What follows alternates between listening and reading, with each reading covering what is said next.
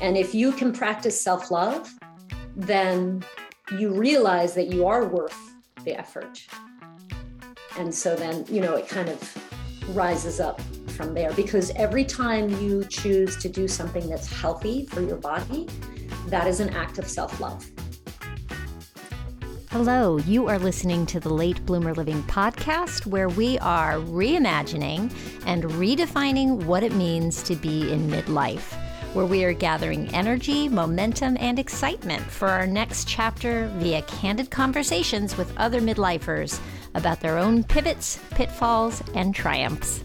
I'm Yvonne Marchese, your host, and I'm so happy you're here. Is losing weight one of those things that's constantly on your mind? Have you lost weight only to find that it comes back have you ever gotten to the point where you don't even enjoy food anymore because there's so much shame attached to it? I've been there. After I had kids, I took to calling my belly the pooch because it was always there, sticking out the minute I gained a few extra pounds. I was ashamed of myself for not getting back into shape. I didn't like what I'd see in the mirror. I was always feeling less than and wondering uh, what kind of magic would be necessary to make it all come back to who I used to be, you know? And and I have to wonder do you think about self-improvement a lot? I have to admit that when I started this podcast, I was thinking very much about self-improvement. But as I've traveled along this journey, I'm starting to think more and more that uh, what we all really need is self acceptance. I mean, we live in a culture that is constantly reminding us that we need to improve ourselves. We need to look younger and lose weight and get in shape. We need to buy more gadgets and a better car and a bigger home and on and on. I'm not saying that we shouldn't want things, that we shouldn't take care of ourselves, that we shouldn't exercise and eat well or learn new things. I just have to wonder what could be possible if we were kinder to ourselves in the process. What if we took the time to figure out our heart's desire instead of beating ourselves up for not fitting in to what society is telling us we should want? Oh boy, am I on a soapbox today or what? Anyway, we're going to talk about weight loss today, but we're not talking about losing weight through deprivation, willpower, and discipline. My guest is Jill Cruz. She's a board certified nutritionist, and her goal is to empower women to get off the weight loss treadmill and stop suffering needlessly. She is determined to change the culture of weight loss for women to a journey of self love, self care, pleasure, curiosity, and lasting success. It was a hard fought lesson that she went through herself. I can't wait for you to hear her story. So, without further ado, here's Jill Cruz. Hey, Jill, thank you so much for being with me today. Thank you for having me. Oh my gosh, I'm so happy to have you here. Um, I always like to say where I met people, and thank you to Dina Bakowitz, the Fireball. oh my goodness, she was on one of my past episodes. I had so much fun with her. Yeah. And how did you know Dina? Did you meet her in Clubhouse or? I met Dina through Elevate Network, which is this international women's networking organization. And with COVID, everything now was is, has been virtual. So even though she lives in Toronto, I was able to connect with her, which is really nice. Yeah, yeah, she's an awful lot of fun. Um, so you and I spoke, and wow, your your story all starts with Hashimoto's, right? Yes, I would say that that is often where I start my story. Yeah. I could go way back to my childhood if you wanted me to. But Feel free. If it if it if it matters, if it helps uh, tell the story, I'm all for it. well, you know, one of the things that I look looking back, I realize is my mom was really into health. She was basically a hippie in the 70s. And so she would juice carrots and we'd had like brown rice and tofu and that sort of thing. And on the weekends, we would go to my grandmother's house, and she's Italian. So we would have pasta and sausage and cannolis for dessert, and there was always wine. So I had these two very interesting influences in my life around food and, and health in general. And what I realized many, many, many years later was that my mom taught me the importance of eating nutritious, healthy foods, but my grandmother taught me the importance of enjoying the eating mm-hmm. process, taking mm-hmm. pleasure in it. So it is actually pretty profound uh, influence that has carried on through my life and my practice. Yeah, yeah, clearly. I mean that that's there for all of us, right? We've all got some background that is running back there that we're maybe not aware of for a while until until maybe we take the time to dig in and look at it. Were you always aware of that legacy from your mom and your grandma? Definitely not. As a matter of fact, I really only came upon, realized it about a year ago. And I have been speaking to anyone who would listen about the idea that it's not just enough to eat nutritious food. We get plenty of that in the media, right? You, mm-hmm. you need to eat healthy. But the idea that, that taking pleasure in your food is absolutely fundamental for sustainability, that I, I had always been talking about, but I didn't realize where that was actually coming from within my own experience and my emotional world with eating. Yeah. Yeah. So let's back it up a little bit. Let's go let's go to your life like pre-diagnosis. What did that look like for you? Well, I think that I was always I had these misguided concepts of what it meant, meant to be healthy. So when I say misguided, I actually mean the USDA guidelines. no, there's there's some good stuff in there, but you know, I thought, well, if I'm if as long as I'm eating my six servings of grains a day, which meant I would have a bagel for breakfast and a sandwich for lunch and pasta for dinner. But it was low fat, and there was always white meat chicken, and I didn't put a lot of oils on things or eat fried food. So I thought I was being really healthy. Mm-hmm yeah that that was the the drum beat that we were all marching to for a long time there right? Yes. Yeah yeah. Yeah and no eggs uh, no red you know very little red meat pork all these things are bad. Mm-hmm. and uh, i disagree with that now but that's how i felt back then. So yeah. i wasn't i wasn't completely eating terribly but i also wasn't nourishing my body properly. I just didn't i didn't realize it how old were you when you got your diagnosis? I was 38. 38. Okay, yeah. gotcha. And were you were healthy, you were doing exercise and kind of staying healthy on that end of things or well, my daughter, my young, second child, my oldest, uh, my youngest child, she was around three at the time. So I was coming off of mm. postpartum, breastfeeding. As you know, you're a mom. When the children are little, you kind of forget about yourself. Yeah. So it's all about them. It happens. So I was, yeah. yeah, I was pretty much ignoring my body.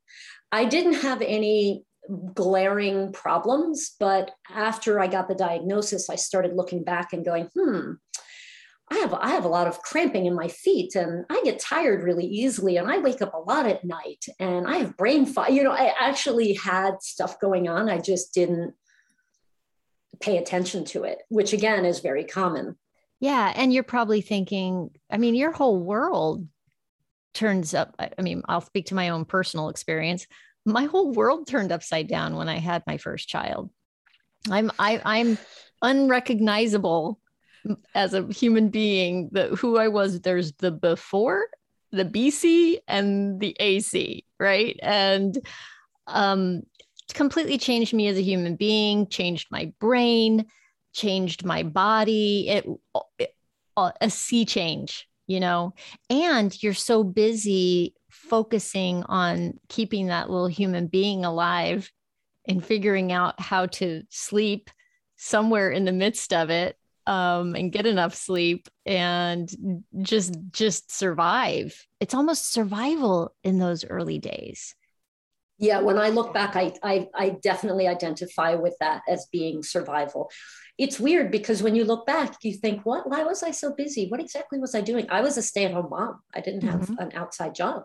What did I do all day? Well, I don't know, but I didn't have time to take care of myself. that much I know.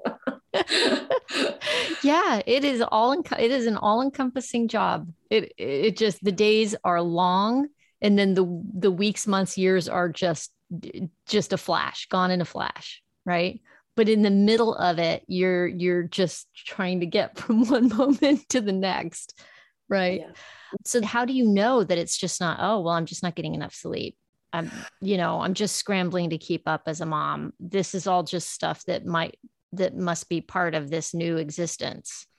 Yeah, well, that's exactly what I was thinking. Was mm-hmm. it's just part of being a mom. This comes with the territory. And I really didn't think that I had time to take care of myself, but actually, uh, I did. I, it just wasn't a priority. Mm. So, for any for any new moms or pregnant women listening, I would say, do take the time. Do do set yourself as a priority because then you're a you're a better mom. And there's no question about it. Um, at, at, the time, I did associate it with just being a mom and kind of running myself ragged. But once I got the diagnosis of, of the hypothyroid Hashimoto's condition, and I started to improve my diet, and I eventually got on the medication that they were uh, suggesting, I saw a lot of those symptoms go away. So it wasn't coincidence. Oh, now she's three and a half, and now all of a sudden they're no. This was a direct correlation. I, I recognize that that a lot of those things were coming from either hypothyroidism or uh, my diet just not being n- properly, not giving my body the the nutrients that I needed, the mm-hmm. basic day to day necessary things like enough protein I wasn't doing that. So those things changed very quickly with my diet changes. So then what happened? Like you, so you started down this journey, you changed your diet, you started eating more protein. Well, the interesting thing is when I got the call, so I went to the doctor as a routine checkup. I hadn't been to the doctor in a couple of years. So I was like, I'm healthy. I'm going to go to the doctor and get my clean bill of health. And I went and he called me a couple days later and he actually, I'll never forget this phone call. He he said to me, he said, How are you functioning? That was like one of the first things he said to me. And I, I was like, uh, What do you mean? I'm fine. I'm healthy. And he said, You have hypothyroidism, and the numbers are the worst numbers I've ever seen. Wow. So I had, mm, there's something called TSH, which they measure, which was 147. So those people listening who know anything about thyroid will know that's very high. The range on the lab is usually like 0.8 to 3.5 and mine was 147 so i was full blown full blown and he wow. was he said to me he said you need to get the hormone the medication right away i resisted that uh, for several months actually really? It was. What was the resistance? I thought I was healthy. Yeah. And so it was a real, um, I mean, it was a really hard time in my life. So this I just came from a physical. This was not you didn't you didn't go because of your symptoms. You went right. for physical and were like bang upside the head. Hello, you have this thing. Yes. See, did exactly. you even did you believe him? well, he sent me the lab. So I, you know, I saw it there. He actually called me in to retest as well. Yeah. So, which was good. And he also sent me for a, a scan of the thyroid, a, um, an ultrasound. So he was, he was good. Uh, the one thing he did say to me, which I, I think is, I, I have proven him wrong is that it's that uh, autoimmune is incurable. There's nothing you can do about it. That was part of the devastation I think it was like, oh well, if you you do this, this, and that, then you'll be better. No, it was like you have to stay on this medication for life, and no matter what you do, you're not going to fix this this underlying cause of the problem. And I have proven him wrong. So uh, I, I, you know, I don't think he's listening to the podcast, but if he was, you were wrong. so there was a lot of resistance in that I'm naturally very uh, skeptical of medications to begin with. Um, I wanted to seek out different opinions from different doctors. So it was, it was that kind of thing. But eventually I did get on the, uh, the natural form of the thyroid hormone and yeah, I started feeling better very quickly. Yeah. But I had a lot of anxiety during that time, a lot of sleep disruption, more than I was having, because I was just, I was in, I think, some kind of shock or maybe going through the grieving process, I, I suppose. Hmm. Eventually, eventually I, I learned to accept it. if you if you had stayed off, so I I know nothing about Hashimoto's and and and and all so if you hadn't gone on the medicine on the on the uh, hormone what would have been the eventual road that that would have taken you down? Well i mean eventually death if you don't. Wow. So um, heart prob- most likely due to heart disease. Mm-hmm. uh, so the the thyroid hormone produce i mean the thyroid gland produces hormones that affect your metabolism, which is huge. It's not just, oh, can I gain weight or not gain weight? It's it's about energy, producing and utilizing energy.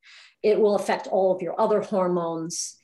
Um, eventually, you know, you probably slip into insomnia, depression, anxiety pretty badly. I don't know how long that would have taken, mm-hmm. but um, it would be a miserable life so you started taking the medicine and did you did you change your diet immediately or was that later?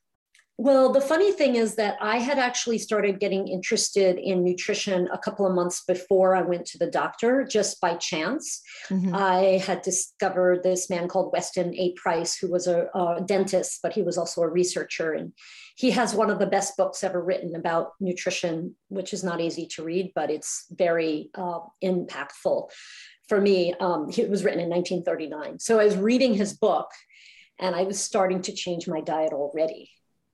So I just continued on. But one of the big things that I was missing was I didn't understand that this is really important. I didn't understand that the process of improving your diet has to be a feedback loop process. So I eat like this, and how do I feel? Do I have more energy or less energy after that meal? Am I do I have more mental clarity or do I have brain fog? So mm. I I actually happened to meet a man who became my mentor for nutrition, and he was teaching me these things. It's not in a vacuum. You don't just read a book and then eat this way and then everything's fine because we're all different. Hmm. So I started to eat more protein. That was a big factor for me. And my cravings went down, which was awesome. what were you craving before? Oh, my biggest problem was ice cream. I had actually been eating ice cream at night every night for at that point it had been uh, seven years my daughter was seven years old right you mentioned to me the last time we talked that um, that you were doing a lot of night eating right? Yeah, that's when the cravings would come. During the day, I think I was just too occupied. Uh-huh. Uh, you know, it may not have been perfect. I may have nibbled on a little leftover chips from my daughters, but I really didn't think about food that much during the day, except for meals. But at night, as soon as I had to develop this association of when the children are asleep, I get to have my time. Mm. And that's when I'm going to have my ice cream and no one's going to bother me and I'm going to be happy. So mm-hmm. that was uh, a, a, a ritual, a nightly ritual. Mm-hmm. for many many years so those cravings were the worst so i had but i realized this is very interesting i realized that what i ate at lunch um, impacted my cravings at night not just dinner but also lunch wow and how how did you tap into that awareness what was what was the uh the process that you used to to start becoming aware of okay i ate this at lunch that and tonight i have cravings were you keeping so, a journal yes i did keep a journal mm-hmm. and mm-hmm. i i paid attention to six things which i was taught and i still i teach all of my clients now uh, they are energy mental clarity mood hunger cravings and gastrointestinal you know if you're having any symptoms or or you know not lack of that. So i was paying attention. Oh i really noticed that when i eat a lunch that has a lot of protein and some vegetables and not a bunch of bread all afternoon my my my brain is clear oh well i think that's probably something i should be doing so um, let me do it again mm. tomorrow and yes there was journaling in the beginning and eventually I just figured it out. It didn't take that long to figure it out. It was pretty obvious what was happening. Definitely for me, energy and mental clarity were huge. Mm-hmm. Mood, not so much. But uh, you know, I there was there was there was some stuff with mood as well. I I think for I had gotten used to the baseline of kind of blah, not feeling great, not feeling necessarily really bad, mm-hmm. kind of just a little blue every day. And that was going on for years. And I, again, I just thought that was normal. But as I started eating, I think B12 was a big factor for me. But as I started eating better and better and taking away a lot of the junk, I, I would wake up and I was, oh, why am I not feeling that kind of bleh anymore? Like I, I feel kind of good. So, and I remember telling my husband because I, I, hadn't been eating red meat for years and years and years. I started eating red meat, grass fed, mm-hmm. local, good quality red meat. And every time I would have a steak or something like that, I would say to my husband, do you feel really good? I feel really good. Like something about this food is I just feel good. And he was like, no, because he always had eaten meat. And I I think, and I never got the blood work to prove it, but I think I was actually low in B12, in vitamin B12. Mm. And that and my mood was being affected by those those infusions of nutrients. Interesting. Very interesting. So you mm-hmm. started to notice this feeling better. Oh, I'm incorporating red meat back in. Did you start doing that like more often because of yes. noticing that? Yes. Yes, most yeah. definitely. And did yeah, you so, find that there was like two times a week, three times a week, four times a week? Was there, or is it a little bit of red meat every day for you? Or?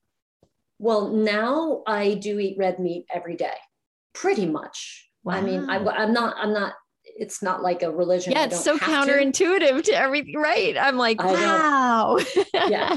But that being said, that may not they that may be totally not the right thing for you or for somebody else. Right. But the for you, point, you've been paying attention to how it makes you feel. And so for you, this is wow. Yeah, for yeah. me it is. I mean, I'm a huge fan of a pescatarian diet. I think it's fabulous to eat a lot of good you know, safe fish and lots of veggie. I'm, I'm a huge fan of that. I myself do eat fish probably about six, seven times a week. So I try, I, I, I enjoy eating fish as well. The thing about meat or fish, it's all about the quality. It's all about the quality. You can take a factory farmed, processed piece of, let's say, a sausage, that has all these additives and coloring and preservatives, and it, it originally came out of a factory farm. Mm-hmm. And then you could take a, a, a nice, beautiful piece of ribeye steak from a grass fed local farmer. You can't compare, those are two completely different foods mm-hmm. because of the quality. Yeah. And so they're often lumped together in studies, unfortunately. So, what point then? I mean, you went back to school to become a certified nutritionist, right? Yes. So tell me about that journey. Like what started to happen there? Well, it was, I started, I, I mentioned that I had this mentor. We were living in Chicago at the time, and he is to this day one of the most brilliant men or people I've ever met. Um, and he said, You don't need to go to school. I'll teach you everything. And I just had this instinctively, this feeling like, I think people won't take me so seriously. Like I need a credential. I need some credibility here. So I I did decide to go to graduate school to learn everything, not just his story, but to kind of get the the big picture about yeah. nutrition. So how old were you when you went back to school? Oh, it was I was probably 39. Yeah. I, I and how old were your kids at this 40. point? They're yeah, they were like four, five. I think I, I remember my younger daughter was in in like a nursery type school. So she would go in a couple hours a day. So I, I, I had to squeeze everything in and during those those couple of hours. My other daughter was, I guess, in second grade, so she was a little bit easier. Was the decision to go back difficult for you for me like i i hit my mid 30s and and i started to get interested in radio production. And i thought well then i've got to go back to school because podcasts didn't exist back then. Uh-huh. and i thought well do, does that mean i have to go back to school for broadcasting? And i felt in my mid 30s i felt like i was too old to go back to school so i had I, I kept myself from doing that. And then the kids and then you know and then all the the push of life goes by. So did you experience that hump? Did you have to to leap over that or did you just say i'm going to go back to school. Boom done the, the latter. Yeah, yeah, it was just and i think you know now that you're talking about it i think a big part of it is that my husband was like totally supportive. I didn't have to work. We were very very fortunate mm-hmm. that i was we had decided i was going to be a stay-at-home mom until they were much older.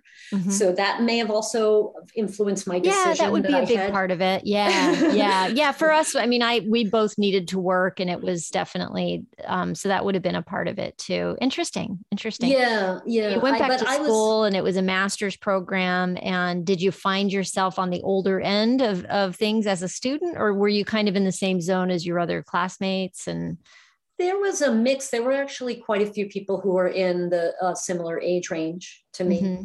Mm-hmm. Yeah, I mean it's a master's program. A lot of people experiencing what what you're describing this this kind of change of career mm-hmm. thing. Um, there were there were nurses, they were chiropractors, there were doctors, in in the program. So yeah.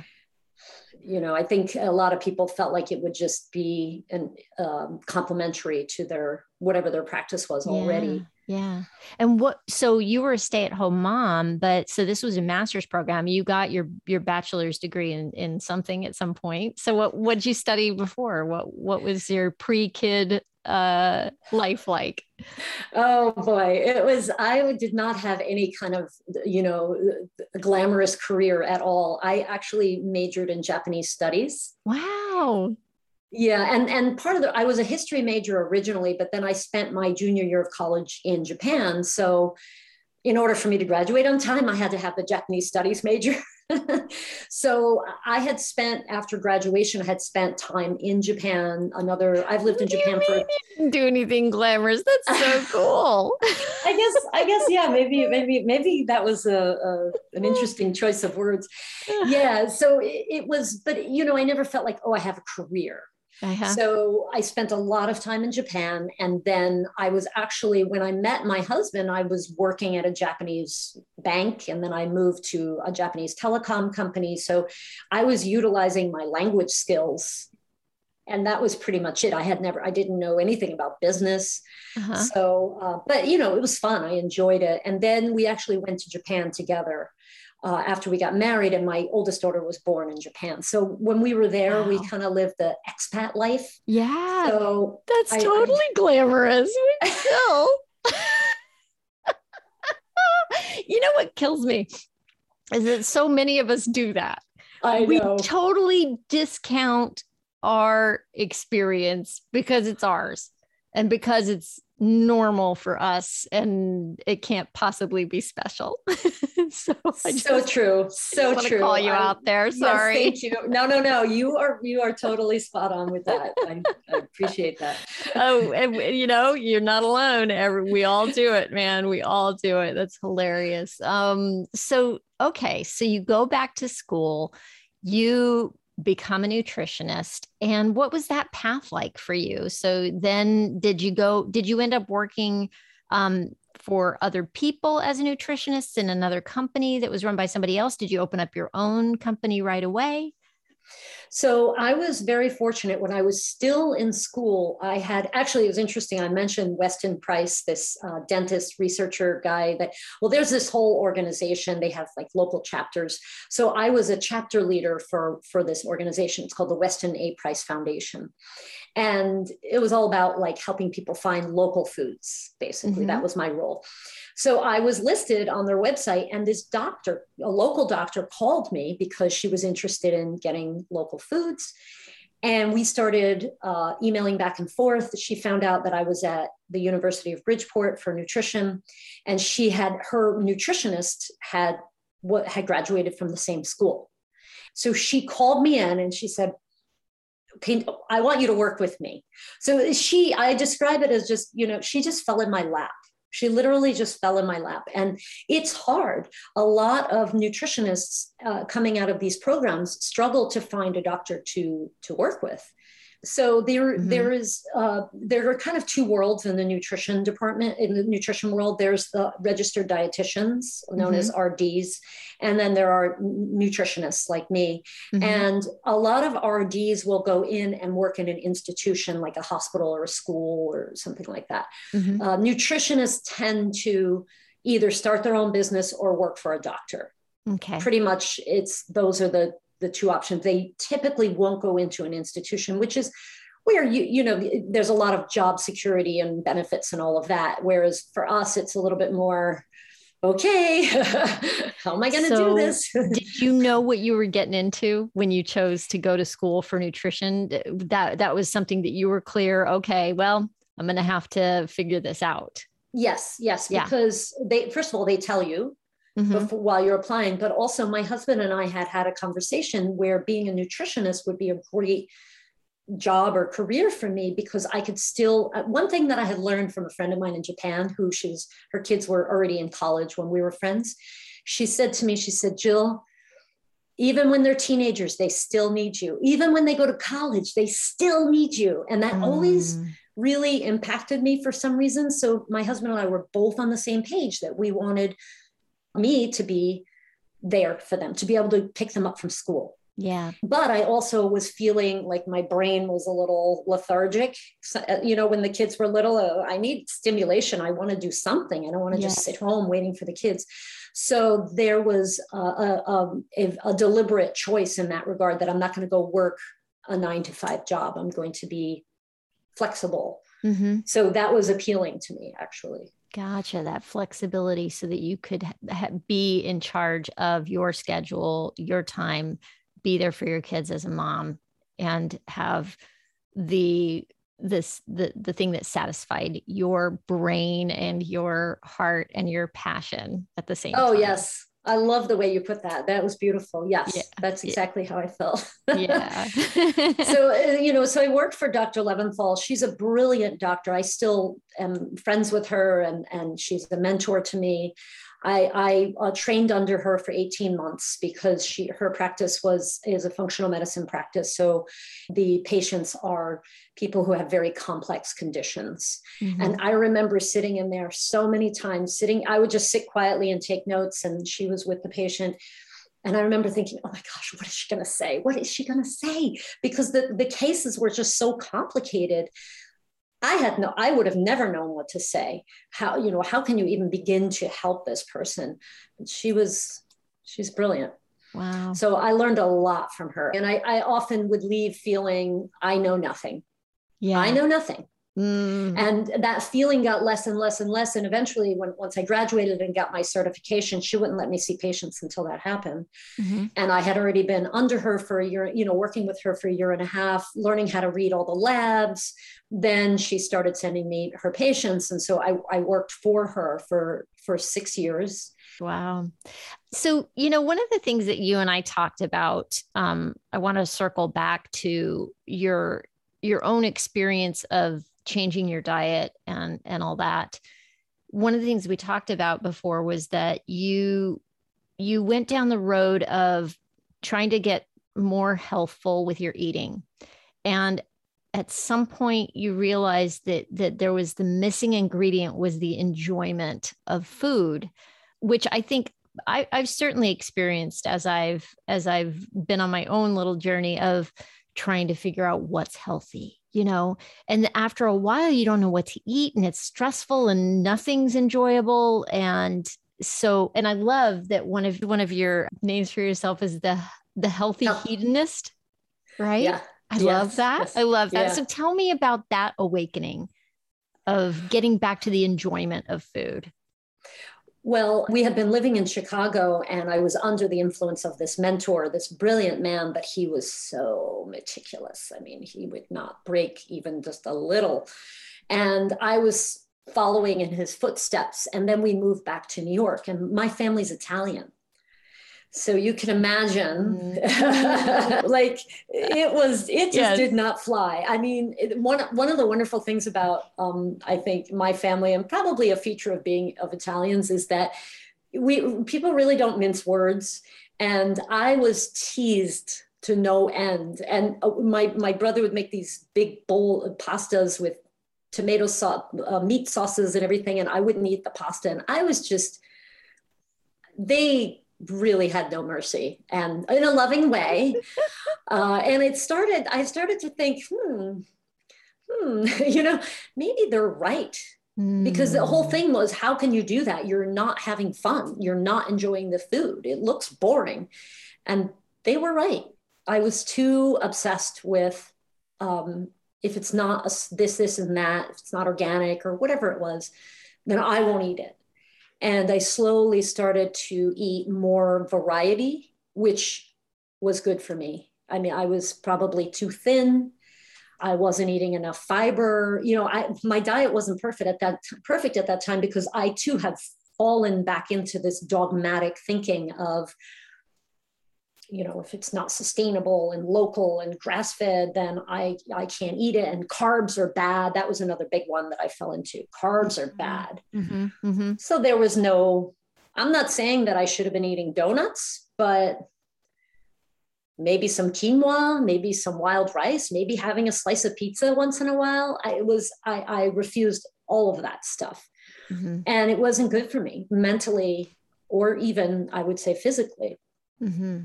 So I started to take a more holistic, uh, basically a more fun approach. was there a moment when you did you have an aha moment? Can you take us to that? We were at a at a meal, a family meal, and my uncle basically he asked me. He said, "Are you having fun?" Because I had this bolognese sauce and broccoli rabe but I didn't have any bread or, or pasta or anything like that. And he just looked at me and he, he was like, Are you, he said, Are you having fun?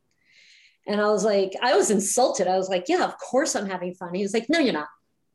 You know, it was just that one moment that I realized like he he was right. I was not having fun. I was I was constantly, constantly thinking about food, whether it's good for me or bad for me good or bad, mm. good or bad, good or bad. Mm. And I couldn't relax.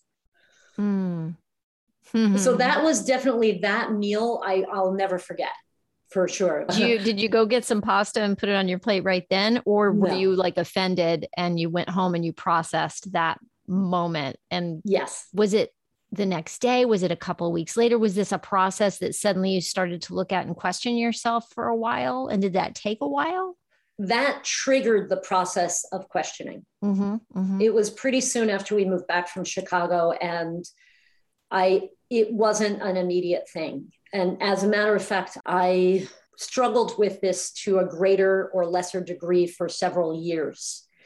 Uh, so I, I kind of started eating more variety. Then I found the keto diet and I, and I started doing keto, and that was really extreme too.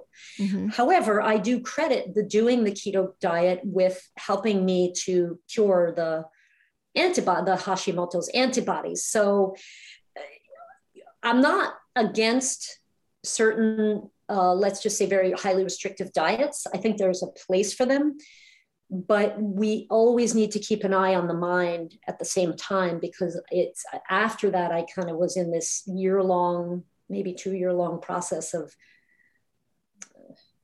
a lot of uh, judgment and blame on myself for not being able to do keto and mm. going on it and off it and on it and off it and so healing diets are great but for a short, I think a short period of time. And then the goal is really to be as, you know, as relaxed as you can about it.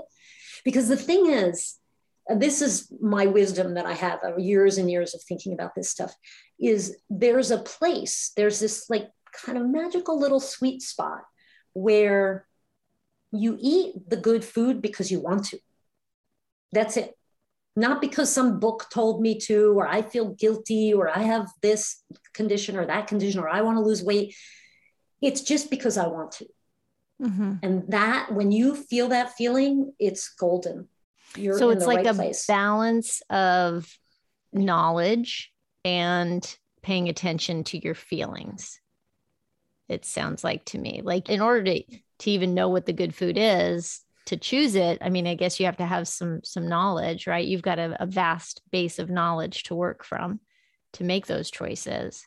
Um, but then what you've started doing is is paying more attention to to not only how your body feels and reacts to the food but also how you are thinking about it yeah, yeah, and sometimes it's tricky. I mean, we trick ourselves. That's yeah. we humans are wonderful at that. You know, so good at that. Oh, dang it!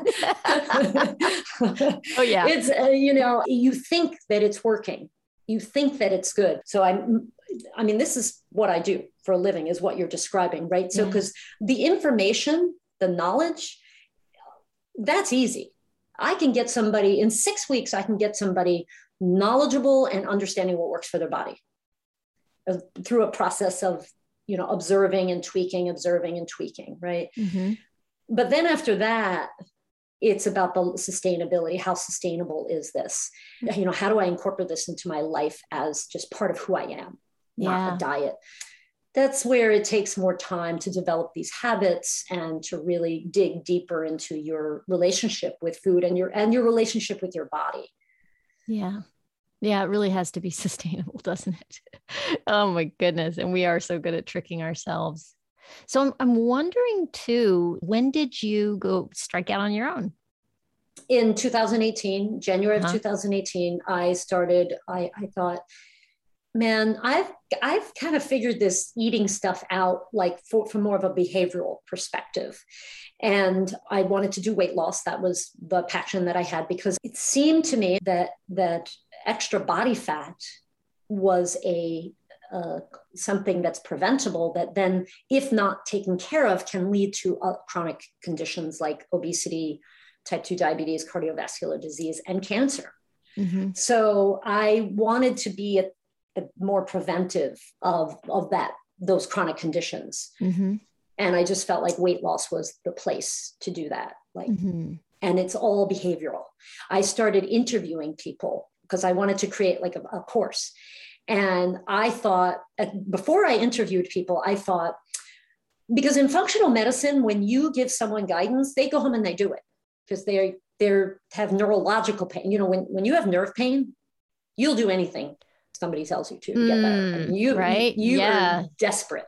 Yeah. So a lot of people with high, very serious conditions, they just would follow. But when it came when it comes to weight loss or type 2 diabetes, these are behavioral conditions more than anything else.